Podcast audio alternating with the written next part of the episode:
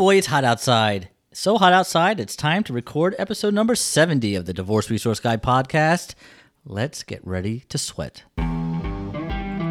Welcome to the Divorce Resource Guy podcast with Jason Levoy, aka the Divorce Resource Guy, a former divorce attorney turned divorce coach, talking about all things divorce, including the good, bad, and the ugly from an attorney's point of view. Remember, you're not alone. And now, your host, Jason Levoy. Welcome. It's episode number 70. That's a nice round number. You know, when I first started this podcast, I really, if you would have asked me if I ever thought we were going to get to episode number 70, I would have said, You're crazy. But look, here we are, episode number 70, and I couldn't be happier. I love doing this, and I will keep doing it as long as you like listening. So, today is going to be a solo episode. I haven't done one of these in a while. Um, I keep telling myself, and I probably told you guys in earlier episodes, I'm going to do more solo episodes. Um, not because I like hearing myself speak, actually, quite the opposite. I love having guests on uh, to shed light and different perspectives on all areas of divorce. But sometimes it's um, important to kind of just talk to you guys one on one so you can hear from me. Um, and get some of my thoughts on different topics. And I, I miss doing that. It's just sometimes I get I get caught up in the guests, and it's great, and I don't want to, uh, you know, I just want to get them out to you as soon as I get get them. But here we are today. I thought would be a perfect time to do a solo episode, so that's what I'm doing. And today's episode, uh, you know, I will be totally honest. You know from the title, it's kind of a, a little bit of a Debbie Downer, although I'll try not to make it that way uh, too much. But I always say to my clients and anybody going through a divorce, a contested divorce is like a roller coaster, right? Um, strap yourself in because you're going to have your shares of ups and downs. Um, so don't get too high when things go well. Don't get too low when things don't go so well because you are bound to have both and at some point through the process. And I just experienced that with one of my private coaching clients. By the way, if you do need help uh, for your divorce, and I'll mention this more at the end, check out my uh, divorce coaching services. I offer one on one and group coaching services. But one of my clients um, was waiting a long, long, long time for the court to rule on an order. Um, and I'll just give you some broad based you know details to paint the picture for you um, she was divorced for years already, uh, but her ex had never lived up and done what he was supposed to do under the uh, marital settlement agreement. Okay, he was supposed to pay her certain money coming from uh, from doing certain things, and he just never did it. Purposely, never did it, and thought he was going to try to get away with it. And unfortunately, to this day, he has gotten away with it. So um, I found this client, and I said, "You got to," you know, she was ready to give up and I could understand. You know, it had to deal with um, different issues that you know weren't. Some of it had to deal with know, property that was abroad, uh, and you know it got a little messy. But I said, you know, it's totally up to you. It's always up to the client, but you shouldn't give up because it's not right. Right? You agreed uh, and you bargained for certain things when you got divorced, and he has not lived up to his obligations.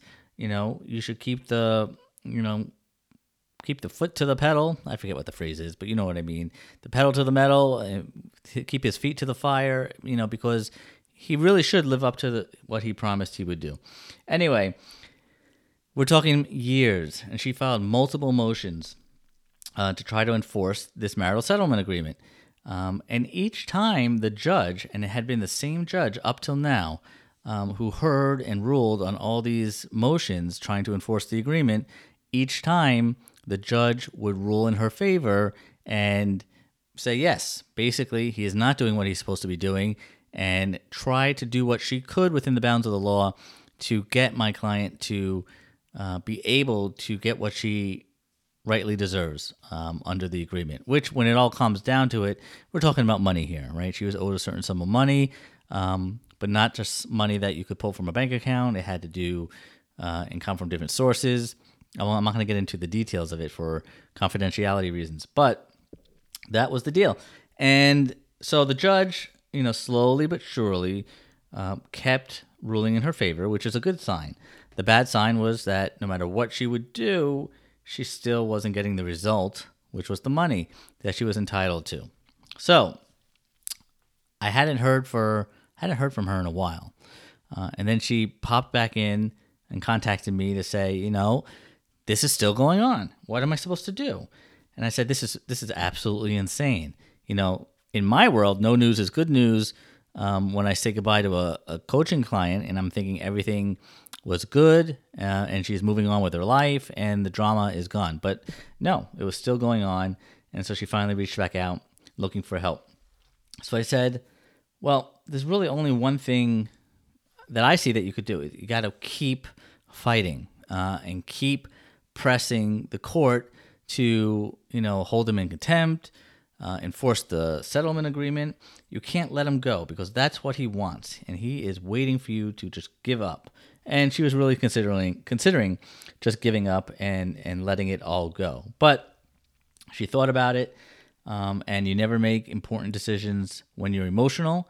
So she sat with it for a little bit, and then came to the realization that she did not want to give up and she wanted to continue to pursue it. So I said, you got to file another motion, um, you know, and really ask the court to, you know, do something, do something drastic uh, to get you the what you are deserved under the agreement.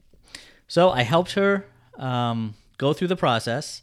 Uh, you know, I helped her construct and put together the motion and uh, coached her on what type of relief to ask for, and and she really asked for drastic stuff. You know, um, one of the things being holding this guy in contempt of court, which is not a good thing. Um, if you don't know what that is, that means you know the court says you did not do what you're supposed to do, and now the court can sanction you, sanction you, and punish you. Okay, and there's various ways the court could do that. But first, they have to hold you in contempt. So that was just one of the things that she asked the court to do in this motion. So that was back, I mean, more than five months ago. To show you the state of affairs in divorce court now, um, it took five months for the court to decide this motion. And the court did it without even hearing from either side. In other words, usually when there's a contested issue and somebody files a motion, you, you can schedule what's called oral argument. And that's where the parties, after you submit all the papers, the parties go to court before the judge. And, you know, because of the pandemic, it would either be, you know, virtually via Zoom um, because they weren't doing in person uh, hearings. But in normal times, you would go in person to court before the judge and have what's called oral argument, where the judge asks each side questions that they had based on what each side wrote in the papers before issuing a decision. So, in this case, though, the court did not hold oral argument, and we didn't hear anything for months, which is really unusual. And then all of a sudden, they uh, issued this order, and unfortunately, it did not go in my client's favor, right? And it was devastating. You wait all this time, uh, you think you have everything that you need to get the court to act, and then they did not act. And so, what happened? Well, rule number one uh, anytime you go to court, it's never a guarantee. No matter how clear cut you think the situation is, no matter how legally right you are, it is never a guarantee. There are no guarantees uh, when you litigate and you're asking a third person, this case a judge, to decide something. So that's rule number one. But she really felt confident. I really felt confident that you know she was going to get some relief here. But what happened was, remember I told you she had filed multiple motions previously uh, trying to enforce this agreement, and the same judge had heard those prior motions, and the same judge, you know, would read her prior decisions and base the new decision on what happened in the past, right? We call that in lawyer land precedent, right? What happened before controls what happens in the future to a degree. But that's what was going on. Um, and you would have some consistency there because you had the same judge hearing it. Well, now all of a sudden, and this is year more than uh, a year later from when she filed that her last motion with the court, this current one, a different judge heard this motion. Right? Judges change all the time. Um, you know, the same judge isn't going to be there, you know, forever. I mean, it happens, but you know judges change all the time so that's nothing that's nothing unique about that but it was unfortunate in this case because now there was a new judge, a male judge, and the previous judge was a female judge. This new judge, male judge, um, issued what I felt was a very kind of strongly worded order against my client, um, basically saying, you know, too bad, so sad. You didn't do what you were supposed to do. Which, again, if you don't have all the details, it's hard for you to fully understand and put that into context. But it was not, let me just say this, it was not what we were expecting to hear from the court, right? We were expecting the court to continue the theme of the previous orders um, and see the shenanigans that was going on by uh, my client's ex and can you know hold his feet to the fire so to speak and sanction him hold him in contempt yada yada yada. Did not happen at all. Um, it was everything was worded against my client which was the first time in you know i would say the uh, eight years since the divorce was finalized that's how long it's been eight years she's been pursuing all this that anything has gone against her, right? New judge, all of a sudden, new perspective and new order. So that's kind of what I wanted to talk about today.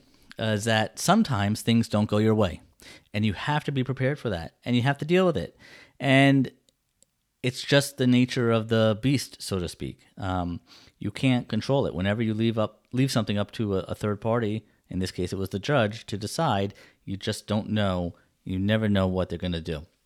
And you have to be prepared when things don't go their way. So, you know, of course, it hits you like a ton of bricks. Uh, and I'm going to speak with her uh, later this week uh, to figure out next steps and, and what she should do.